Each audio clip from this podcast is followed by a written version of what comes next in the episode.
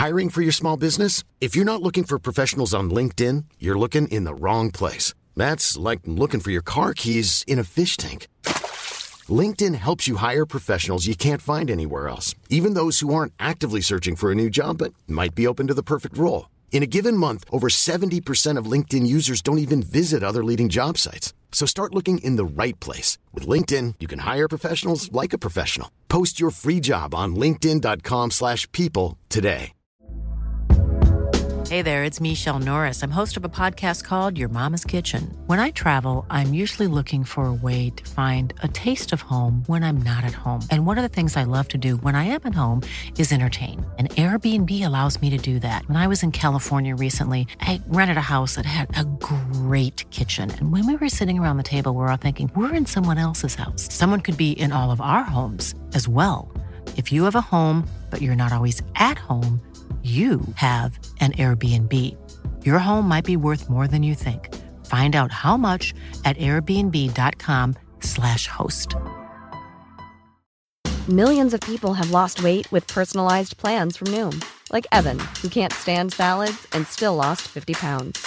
Salads generally for most people are the easy button, right? For me, that wasn't an option. I never really was a salad guy. That's just not who I am. But Noom worked for me. Get your personalized plan today at Noom.com. Real Noom user compensated to provide their story. In 4 weeks, the typical Noom user can expect to lose 1 to 2 pounds per week. Individual results may vary.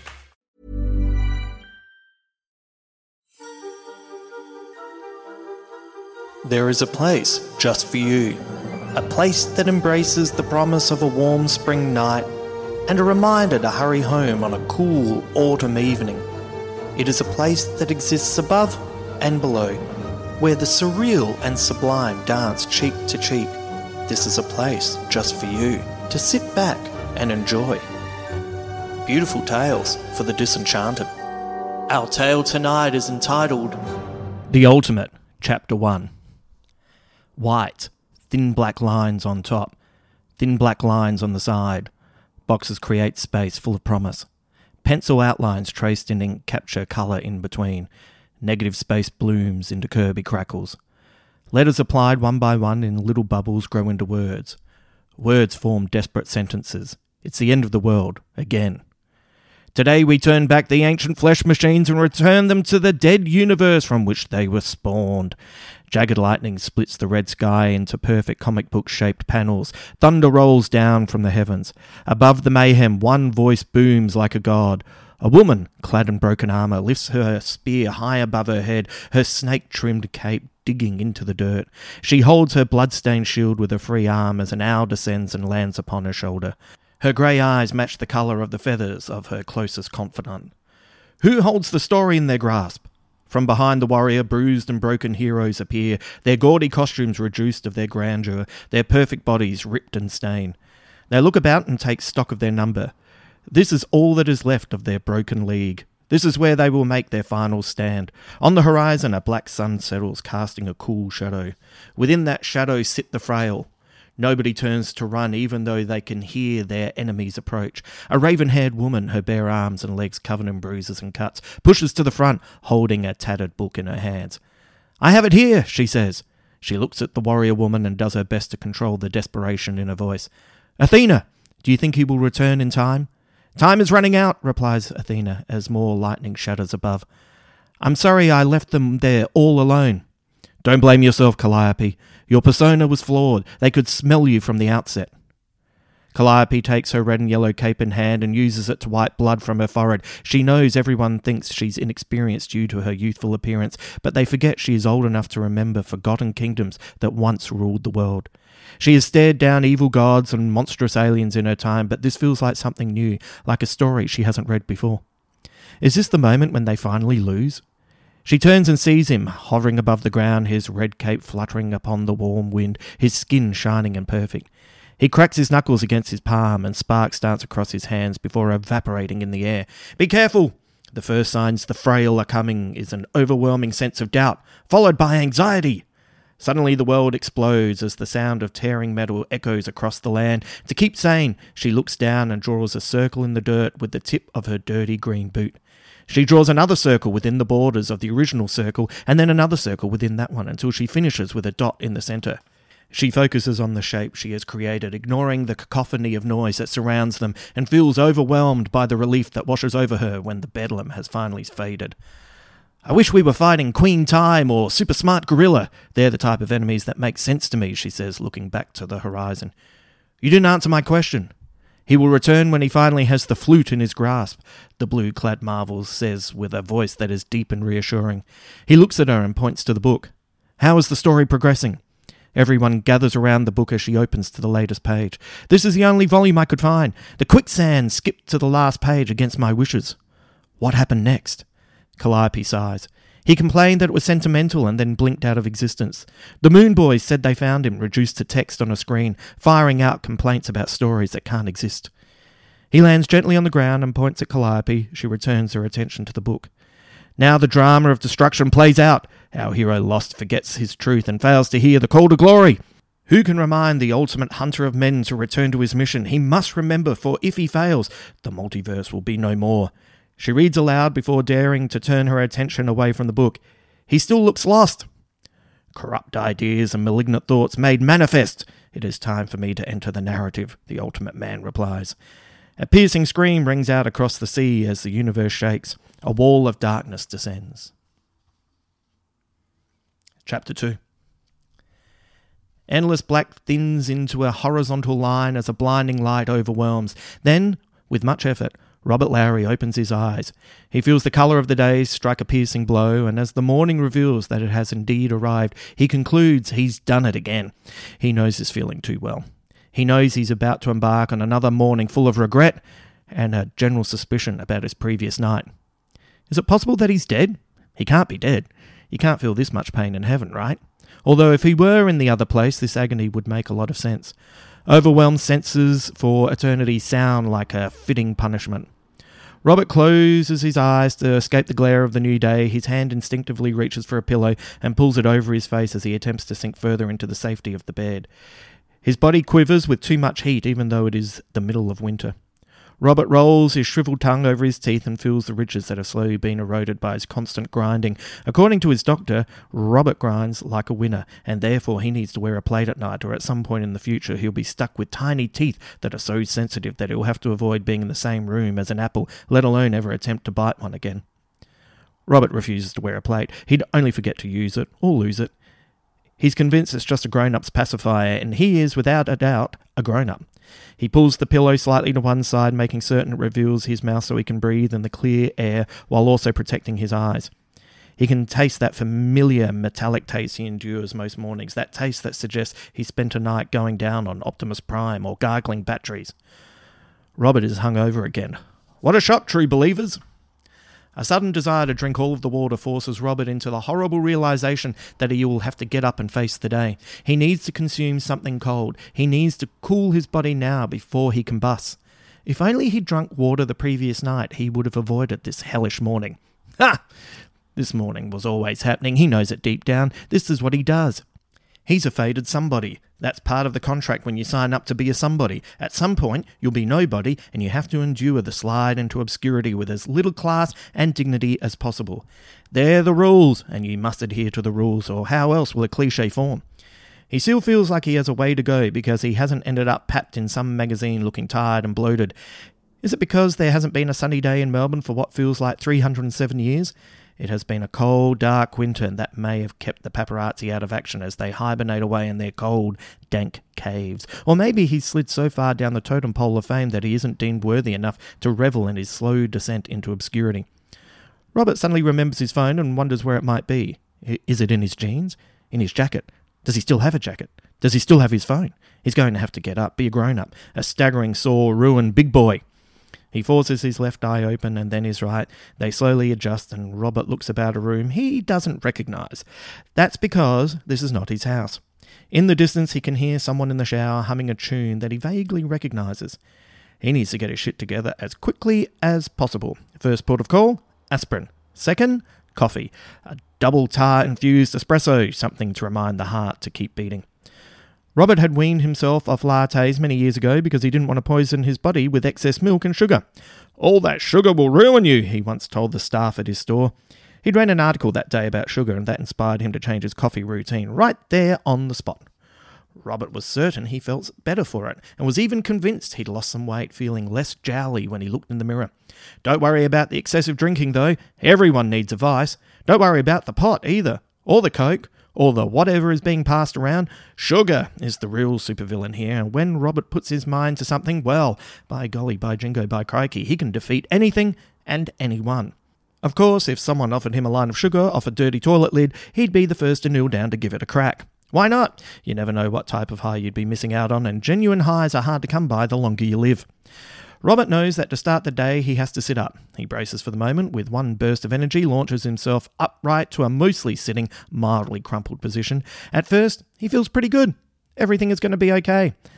Then the room spins like he's on a carnival ride, and Robert discovers his belief in God. As in, God, please take away this pain, and I promise to believe in you even when I don't need you, even though you know that as soon as I get my shit together, I'll be back to my atheist ways, but please help me, God, forgive me my trespasses, anything, everything, please. Both his hands reach out for handholds, and when nothing presents itself, he falls backwards onto the bed. Might be time for a new plan. First the aspirin, then some toast, butter and Vegemite, simple and salty, then all the coffee in the world, no sugar. You know the drill, sugar kills, baby. For a man who has made excessive drinking a defining trait, Robert knows the worst thing about this morning is that he isn't going to throw up. He's not going to have a liquid laugh, a liquidation of assets, a salutation to the porcelain god. Instead, he's going to be stuck with this regret rolling around in his belly, poisoning his veins, colouring the whites of his eyes for the rest of the day until he either goes to bed or recovers early enough to forget the morning's challenges and start it all over again. If Robert had a choice, he would much rather lose it all now and get it out of his system, but he just knows that isn't going to happen. He never vomits. It's his superpower. It's his curse. Time to make another attempt at sitting up. This time he rises slowly and steadies himself by placing both his hands behind him. With a newfound confidence, Robert pulls his right hand around and rubs his face. It feels swollen, like that guy in the Steve McQueen movie Papillon. What did he have again? Leprosy. Yeah, he had leprosy. Did he catch leprosy overnight? No, not leprosy and not swollen all over. Just a big lump on his forehead, a hint of John Merrick. Too soon? His newfound lump is tender to touch, a new pain branching out under the scalp and dragging across the surface of his brain. His hair feels greasy between his fingers, and for a moment all he can think about is how disappointed Melody would be. She hated greasy hair. Of course, this is the moment that gives Robert great shame. Not that he's hungover again, not that he's in a bed that is totally alien to him again, not that he's slowly killing himself again. No, it's what Melody would think of his greasy hair. She would be aghast to see him now in this shape. It is the only aspect of her death that works in his favour, that she's not around to see him like this. It's such a pain in the ass to wash his long black hair. He's lucky he still has such thick hair, especially compared to the rest of his ex-bandmates, although it's not as long as it used to be in his heyday. It's not as black as it used to be either. Not now, with the thin chemtrails of grey spilling out from the roots. He doesn't bother to dye his hair. He doesn't need to. A younger George Clooney back in his ER days made it cool for men to go grey. Thanks, George. Unfortunately, the feel of the greasy, not quite as black hair brings a new realisation to Robert's body as he acknowledges that he is indeed going to have to vomit. How did this happen? He never vomits. He doesn't have time to debate how he ended up in this situation. He has to act fast. Robert lurches to a standing position and wonders why nobody bothered to tell him that the world had turned into a bouncy castle overnight. His stomach makes a noise alien to humans, and he desperately attempts to remember if he had already visited the toilet in this foreign place. He rifles through his random memories. A DJ playing a Spanish cover of Hotel California. A group of men and women he doesn't recognise. Shots of tequila. Robert yelling at the ceiling with his arms around two strangers. Something long and white being snorted in a toilet at a bar with a guy that he doesn't know. All these tiny fragments of superfluous memories bubble to the surface, but no recollection of where the fucking toilet is. Damn you, soaked memories.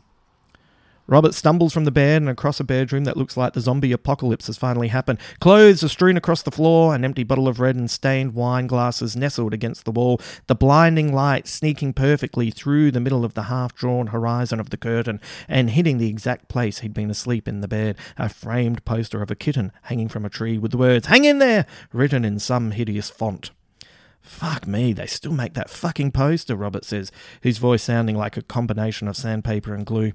He stumbles over the clothes, knowing full well that a shoe or some other object could be lying in wait, ready to tear his ligaments in half the moment he stands on an innocuous-looking T-shirt. Robert attempts to tiptoe like a soldier avoiding landmines in a war on tidiness, but instead wobbles back and forth like a toddler learning to walk. Even though he can see exactly where the door is left ajar, he still manages to lurch to one side and give the frame a thoroughly convincing hip and shoulder. It will hurt eventually, but not just yet. With the overwhelming desire to vomit becoming more and more difficult to hold back, Robert does his best to think about anything but his greasy hair. His greasy hair. He closes his eyes, and when he opens them again, he is halfway through his upchuck cycle and notices with great joy that he did indeed find the toilet. Within the blink of an eye, he has gone from worrying about what Melody would think to finding himself crumpled on the floor like a baby giraffe that has lost the will to live within seconds of being born. He feels contrasting fluids rolling around his stomach and welcomes the moment when his body begins to heave again. Robert is certain his retching can be heard in Iceland, that he sounds like a creature locked deep in a cave that has just woken and is ready to feed. "I am Gugum, and I am power," he would declare to the Icelandic people. "Die, like the ants you truly are." Another wave, and then it is over. Robert draws himself to his knees and for the first time notices he is not only naked, but that he also has a condom gripping loosely to his flaccid penis. It peels off with a pitifulness that suggests a night of unrealised potential. He tears off some toilet paper and wraps the condom in it. He'll throw it in the bin, wherever that may be. Ugh. Who doesn't have a little bin in their toilet? It's time to stand up, get his shit together, and get out of wherever he is. Where is he? He still has no idea how he arrived in this place. Or with whom. This is a disaster. "Are you okay?" A woman's voice from behind the door. How long has he been holed up in here? Minutes? Hours? Years? "I'm good," Robert says, his voice cracking under the strain of sounding fine. "No hurry, but I have to go to work. I can leave you here if you like." This is all Robert needs to hear. He stands up, the baby giraffe now deciding to live by giving walking one more try. He totters momentarily on the spot and instinctively looks back in the toilet. A rejected Jackson Pollock looks back at him, so Robert grabs the brush and flushes the toilet while cleaning the sides. Thank goodness for the overwhelming pain of the hangover. It's blocking out the embarrassment he should be enduring right at this moment. "I'm on my way. Give me a sec," he says, trying not to sound broken. "No worries." Robert looks around for clothes and then remembers that the only thing he wore into the toilet was a dishevelled prophylactic that he is now holding in a ball of toilet paper. Didn't dishevelled prophylactic do support for 9 Inch Nails on their last tour? His mind returns to the present and he wonders what he can do next. He has to leave the toilet at some point. He's just going to have to walk out there, head held high, full of pride, like it really is no big thing. Yeah, that pride. At this point, Robert feels like it couldn't get any worse. Then he looks at the poster on the toilet door. It's a poster from the late 90s of the Australian band Dead Fingers Tapping. 5 white men, so young, varying degrees of long hair, all dressed very alternatively, Seattle grunge chic. They stare intently from the poster, the twins looking hot. The lead singer looks like he's read some books. The 2 other guys looking like they need to take a shit. Robert thinks the poster looks brand new, but is certain they stopped printing these many years ago. 5 young men, the world at their feet, staring at him from the past with a collective gaze that believes they all know exactly where they are going. "Oh, for fuck's sake," Robert says softly as he galvanizes himself for his triumphant exit from behind the toilet door. He opens it slowly, and when he doesn't see anybody, makes a flailing dash to the bedroom, praying that the girl isn't in there waiting for him. From somewhere else, he hears her voice call out to him. "I poured you some water," she says as he stumbles into her empty bedroom. "Thank you. I'll just find my stuff." Robert scans the floor, sees a bin in the corner, and throws the rolled toilet paper like a tiny basketball toward it. He watches it land perfectly and is quietly pleased with his hand-eye coordination, all things considered. "Is it the shoes?" he says to himself in his best NBA Jam voice. He looks about the room and finds his jeans, but no underwear.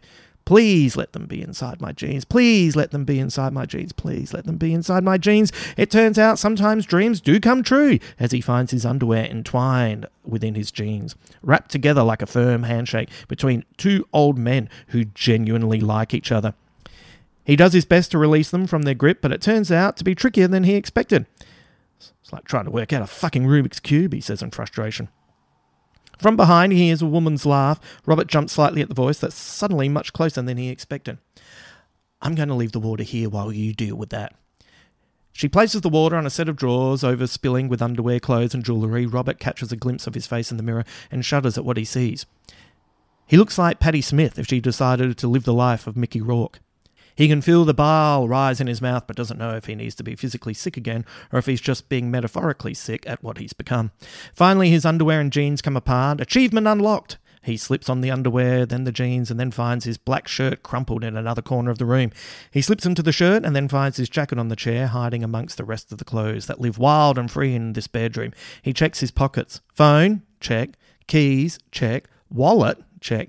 He slips the wallet out and opens it up. A pineapple looks back at him, a crisp 50. You beauty, Robert says. Finding $50 suddenly feels like a win on a day like this. He doesn't need the money. When it comes to coin, he's going to be more than okay, but today feels like it's going to be all about the little victories. He sits down on the bed and drinks most of the water with heavy gulps. Alongside the bed are his shoes with his socks stuffed inside. He pulls on the socks that... Ryan Reynolds here from Mint Mobile. With the price of just about everything going up during inflation, we thought we'd bring our prices down. So to help us, we brought in a reverse auctioneer, which is apparently a thing. Mint Mobile Unlimited Premium Wireless. How to get 30, 30, how to get 30, how to get 20, 20, 20, how to get 20, 20, how to get 15, 15, 15, 15, just $15 a month? Sold! Give it a try at mintmobile.com/switch. $45 up front for 3 months plus taxes and fees. Promoting for new customers for limited time. Unlimited more than 40 gigabytes per month. Slows full terms at mintmobile.com. Hiring for your small business? If you're not looking for professionals on LinkedIn, you're looking in the wrong place. That's like looking for your car keys in a fish tank. LinkedIn helps you hire professionals you can't find anywhere else, even those who aren't actively searching for a new job but might be open to the perfect role. In a given month, over 70% of LinkedIn users don't even visit other leading job sites. So start looking in the right place. With LinkedIn, you can hire professionals like a professional. Post your free job on linkedin.com/people today. Have old school images of Iron Man flying up the sides, classic Bob Layton art reproduced in cheap cotton. Normally Robert would feel embarrassed. These socks are his emergency socks, the socks he wears when he no longer has any clean socks available. Luckily, all embarrassment has been superseded by the journey to and from the toilet in his bathing suit attire. This is but a mere footnote to today's disgrace. He ties up his shoes, stands up, slides his arms into his leather jacket, and finally feels like he's ready to face the world like a real man. 10 minutes later, when he emerges from the toilet for the second time that morning, she's waiting for him in her kitchen, waving a toothbrush and toothpaste. I figured this spare toothbrush would come in handy. With an ice pick attempting to push through his brain and a forehead with a grotesque lump that is feeling the size of Mount Kosciuszko, all Robert can do is attempt a non-convincing laugh and accept the gift.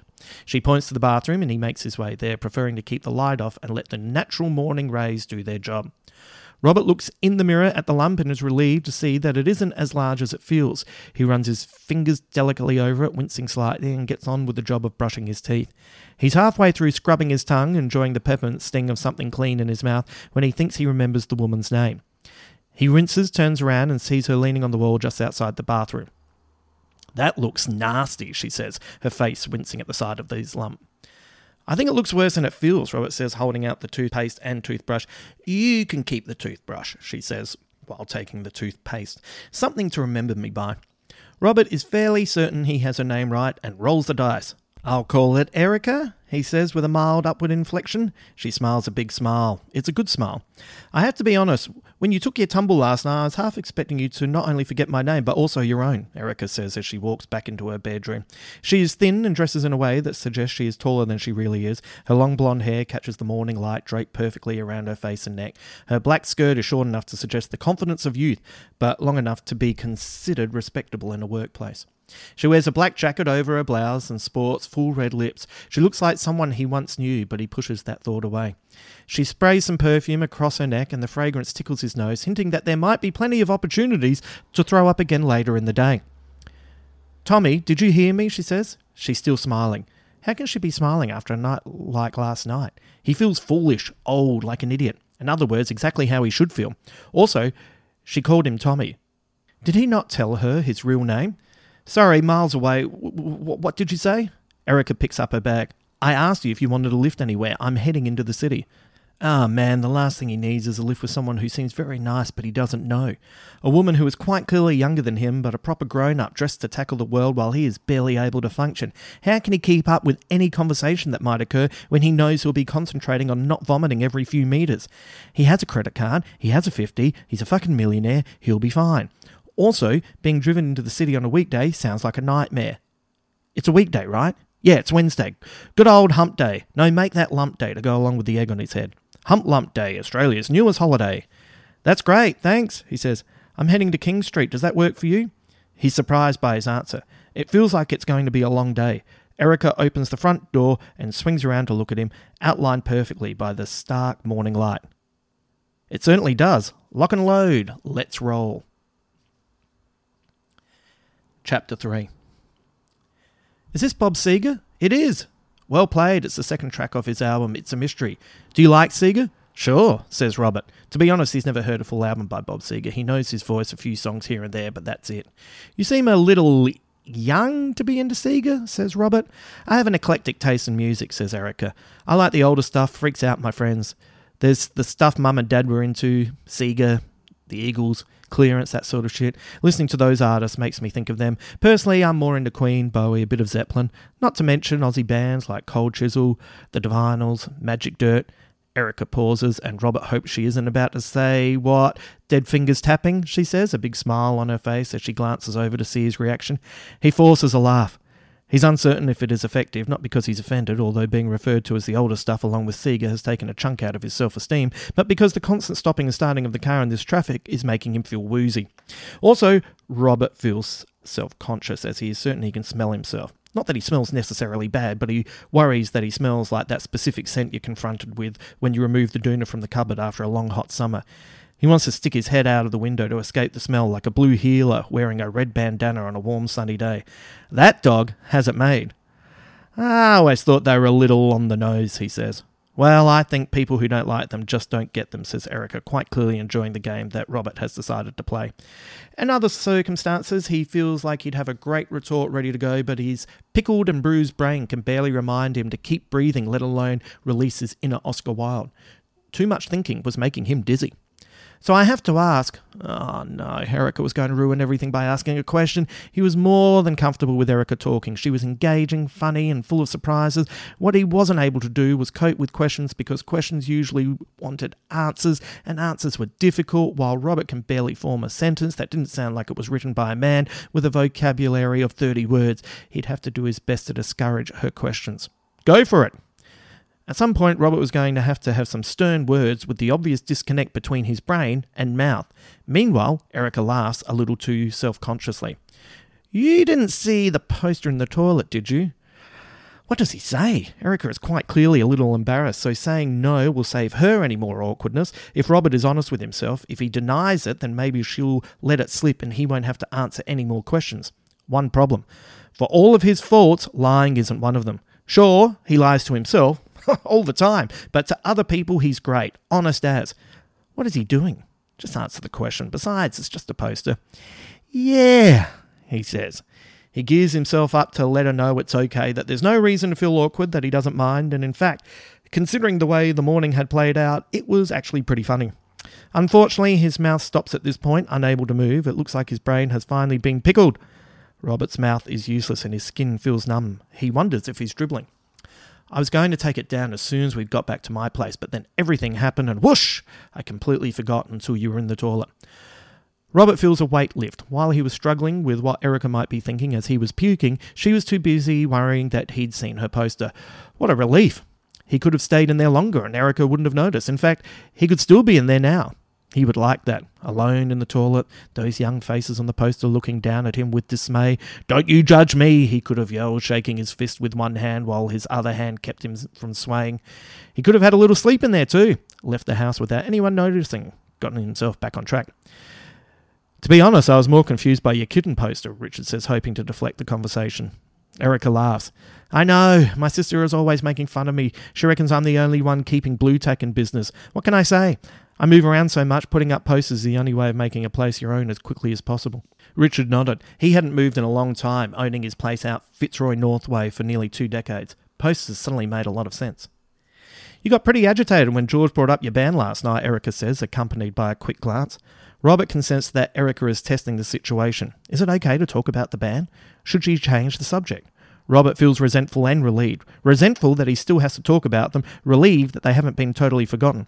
If she wants to ask questions, he can answer them. She's giving him a lift into the city. It's the least he can do. For once, he can be a grown-up and tackle a discomfort head-on. Hang on, who's George? Robert says, changing the direction of the conversation. George, you know, my ex. Ah, yeah, George. Robert has no idea who George is. Did he talk to George? Did he have tequila with him? What does she mean, her ex? Did he hook up with Erica in front of the ex? None of this is good, apart from the bit where she provided a perfect moment where he could change the conversation about the band and move on to something else. How long were you seeing George? Robert says, not caring about the answer, but just praying for a long one. Probably about 7 years. 7 years is heaps. Like, that is longer than most marriages these days. He was a great boyfriend. I was a pretty good girlfriend, but then one day it was just poof, done. Over. We'd somehow evolved from lovers to best friends. We're cool. I'm lucky to have a good ex, although I have to say his taste in women after me, whew, yikes. Robert smiles at the use of yikes. Who says yikes? He's had yikes written to him in the form of a text message or an email, but hadn't heard anyone say yikes aloud since his comedian friend Jason had said yikes on stage. Even then, it was in the context of, yikes, tough crowd. Which the crowd wasn't. He was doing it ironically. It was funny. Yikes is a funny word. Robert wondered if he were trapped in an unaired episode of Seinfeld. She says, yikes, Jerry, yikes. Nice, was all Robert could reply. He really felt like he was letting the team down when it came to the conversation this morning. Anyway, I just have to take this moment, says Erica, continuing her earlier thought. I just have to say that I have loved your band ever since my sister took me to see you when I was 13 at the Big Day Out.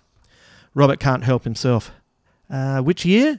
1996. You guys, Prodigy, Rage Against the Machine. My sister was 18 and worked at one of the bars. She got me in because she was seeing one of the security guards. She scanned me side of stage and everything. Again, Robert can't help himself. Which Big Day Out? What was it?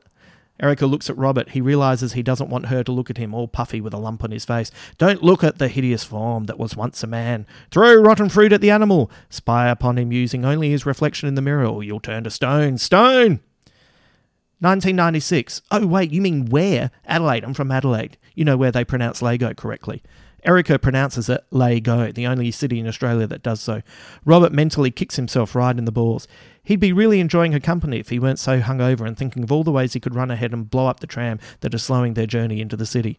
Robert looks at the car that is attempting to nudge ahead of them on his left-hand side. There's no room to sneak in. He looks at the driver, a big man with a big nose and big meaty hands that grip the big wheel to the big car he's driving. What an arsehole. Robert wants to let him to know to fuck off, but since he's so big, he might come over, smash through the door, pick Robert up and throw him to Dubbo. He sighs and returns his attention to Erica. I love Adelaide. Love the Big Day Out there, best after parties, good town. Erica is quite clearly surprised. I love Adelaide too, but my best work opportunities are right here. I'll probably go back one day, or not. My sister lives here with her kid and my parents live in Mildura now, so there's not much reason to go back. I've got friends there, but I don't know, my life is here now. It's good to live where you are, right? Live where you are. Yeah, that makes a lot of sense. Right. He felt confused, wondering why he was suddenly overwhelmed with embarrassment every time she looked in his direction. Maybe it was because she had a one-way history with him.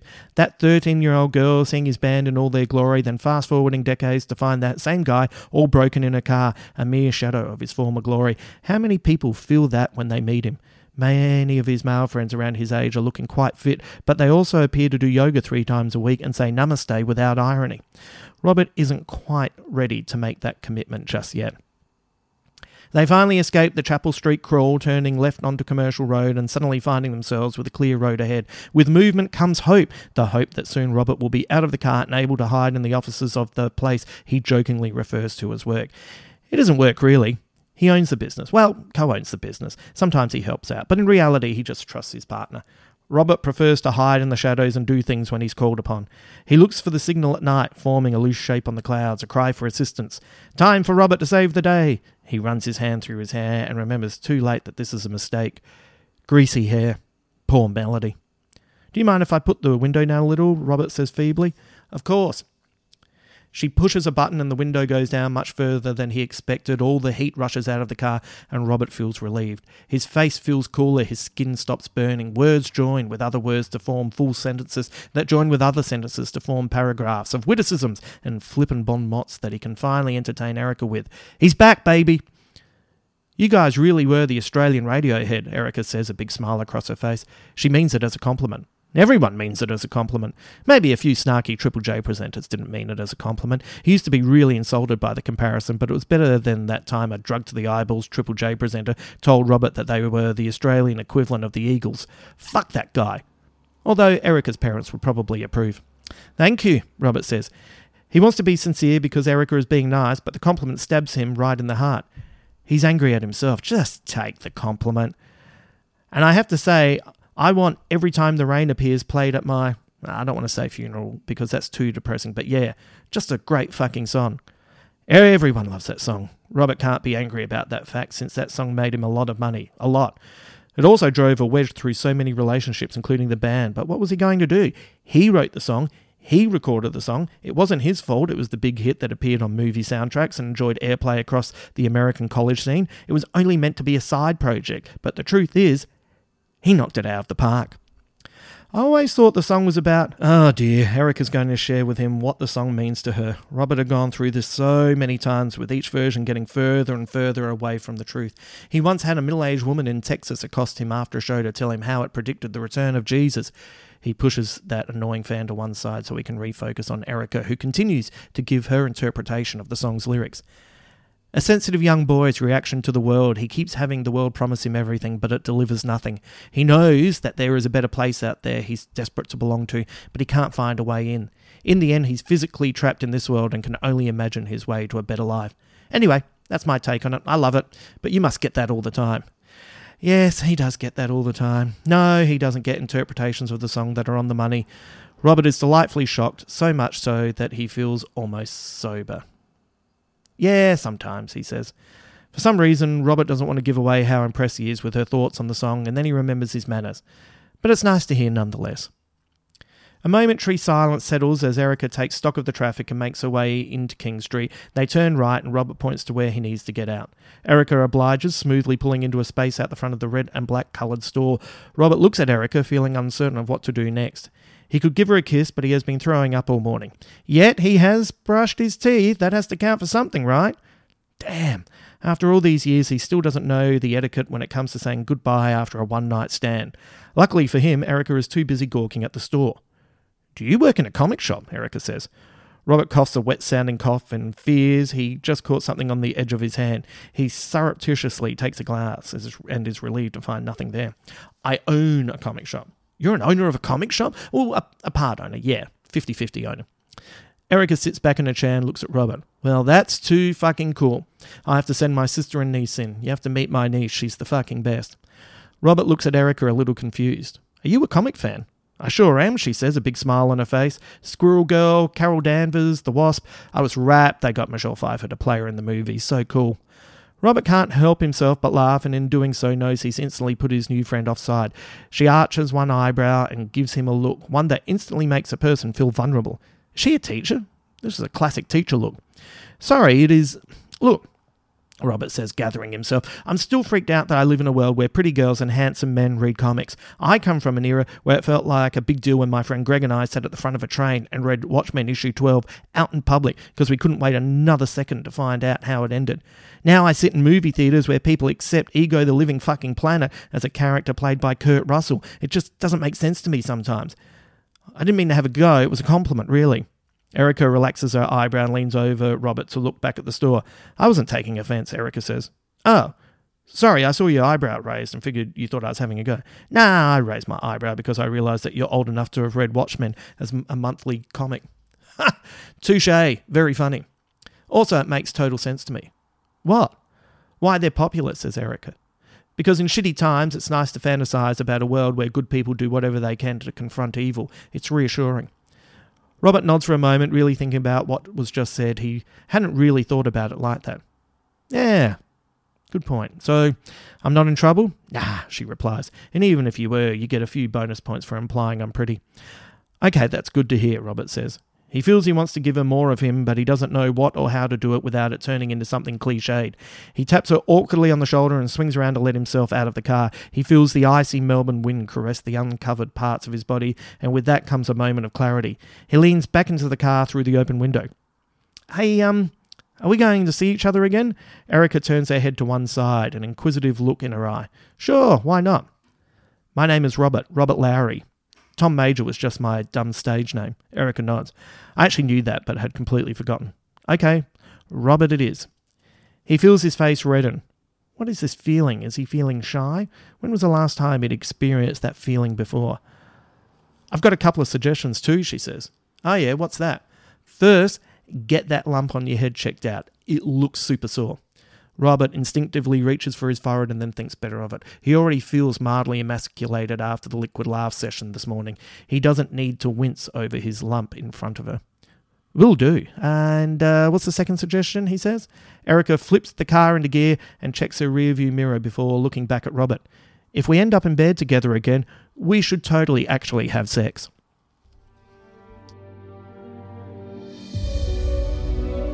Thank you for joining us. You're always welcome here. Remember to avoid danger with strangers and never accept advice from mice. We hope to see you again here soon. Until then.